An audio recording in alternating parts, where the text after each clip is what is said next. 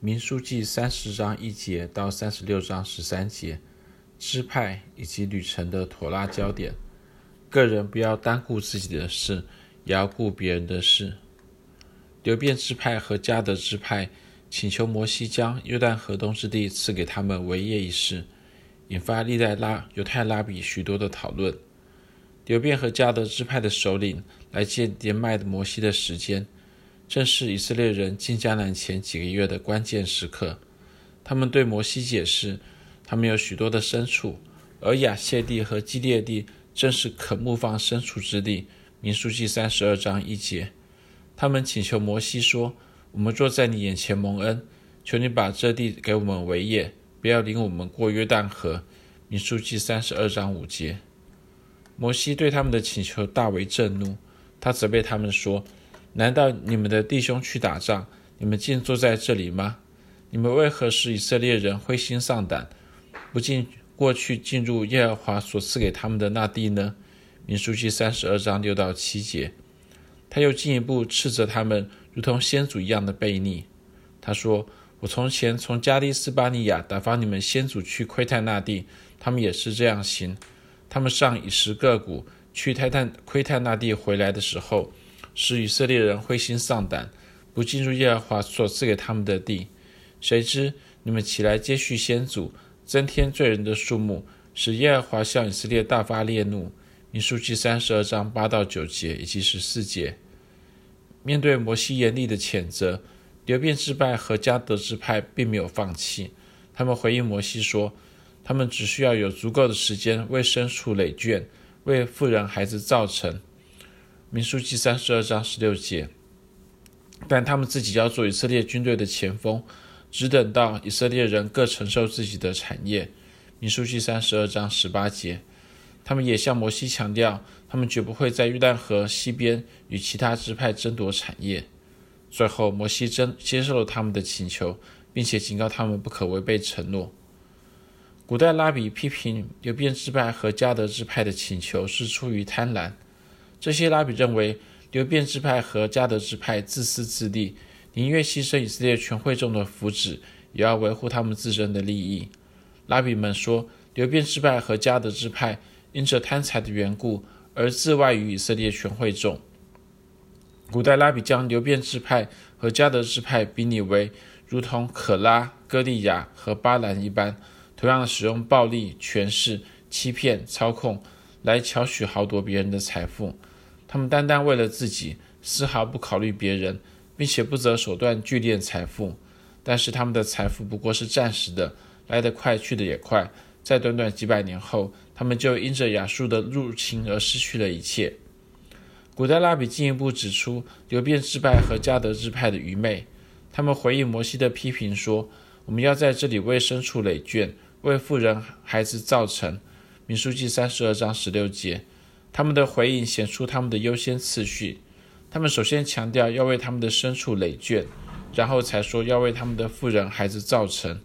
他们对财富的关切很显然的要过于对家人的关切。拉比们说，摩西对流便支派和迦得支派的谴责是完全合情合理的。主后一世纪的犹太史家 Josephus 他同意古代拉比的看法。Josephus 指出，摩西明白流便支派和迦得支派事实上是在寻求能够在约旦河东之地安居乐业，而不用参与以色列人进攻迦南的征战。因此他对他们的指责是完全合理的，因为他们一心只想着自己能过得富足，而不顾以色列同胞的死活。 Josephus 谴责流便支派和迦得支派追求私利，而罔顾他们身为以色列的一份子对以色列全体同胞的责任。现代正统犹太教拉比 Pinchas Peli 他同样赞成古代拉比的看法。他说，流便支派和迦得支派代表着威胁以色列民族存亡的分离主义者。摩西关切的是，万一流便支派和迦得支派退出迦南之战的后果。神的心意是将迦南地赐给以色列人全体为业，因此迦南之战不应该只是那些愿意在迦南得地为业的人的事，而是以色列全体会众义不容辞的责任。此外，摩西也担心流便支派和迦得支派退出迦南之战对以色列人民心士气的打击，所以他责备他们，将他们比拟为当初窥探迦南回来报恶信，以致使以色列人丧胆，不肯进迦南得地为业的十个探子。流便支派和迦得支派留在约旦河东边，也将破坏以色列人的合一，并且进一步削弱他们的力量。而为了这些缘故，摩西严厉地谴责流便支派和迦得支派。而另一方面，著名的中世纪拉比拿赫曼德斯认为摩西误会了流便支派和迦得支派。摩西对流便支派和迦得支派的请求反应过度，他没有耐心听完他们的诉求，而是据下结论，认定他们是因为惧怕迦南人才想要留在约旦河东边。拿赫曼德斯指出，流便支派和迦得支派从来不是要抛弃以色列同胞，而是要增加全以色列的地业，因此才愿意以约旦河东边之地为他们的产业。他们对摩西说，我们自己要带兵器，行在以色列人的前头，好把他们领到他们的地方。我们不回家，只等到以色列人各承受自己的产业。我们不和他们在约旦河那边一带之地 同, 得同受产业，因为我们的产业是坐落在约旦河东边这里。民数记三十二章十七到十九节。流便支派和迦得支派不单寻求他们自己的最佳利益，同时也是寻求以色列全会众的最佳利益，因为每个以色列人都将因此分到更多的土地。拿赫曼德斯说，如果摩西能够花时间耐心地听完流便支派和迦得支派的话，就不至于误会他们的意思。另外一位著名的中世纪拉比 Don Isaac Abravanel， 他同意拿赫曼德斯的看法，也就是摩西误会了流便支派和迦得支派。但他指出，摩西之所以误会他们，是因为他们一开始的话，我们若在你眼前蒙恩，求你把这地给我们为业，不要领我们过约旦河。民数记三十二章五节。他们的错误在于用负面的语气述说过约旦河的事，不要领我们过约旦河。摩西因此假设他们因为惧怕征战而企图逃避。如果他们一开始就说，我们自己要带兵器，行在以色列人的前头，好把他们领到他们的地方。我们不回家，只等到以色列人各承受自己的产业。但我们不和他们在约旦河那边一带之地同受产业，因为我们的产业是坐落在约旦河东边这里。摩西就不至于误会他们。流便支派和迦得支派的错误在于他们的轻率以及粗心大意的话语。而与拉比 Don Isaac Abravanel 同时期的拉比 Isaac Arama， 他则认为流便支派和迦得支派的动机其实并不单纯。一方面，他们愿意与以色列同胞并肩作战，但是另一方面，他们也乐于能够安居在约旦河东边，而不用参与迦南的征战。他们的这种矛盾情节反映在他们的话语当中，因此他们才会先说，我们在若在你眼前蒙恩，求你把这地给我们为业，不要领我们过约旦河。民数记三十二章五节。然后在摩西责备他们以后，他们才接着对与摩西讨价还价，说我们自己要带兵器，行在以色列人的前头，好把他们领到他们的地方。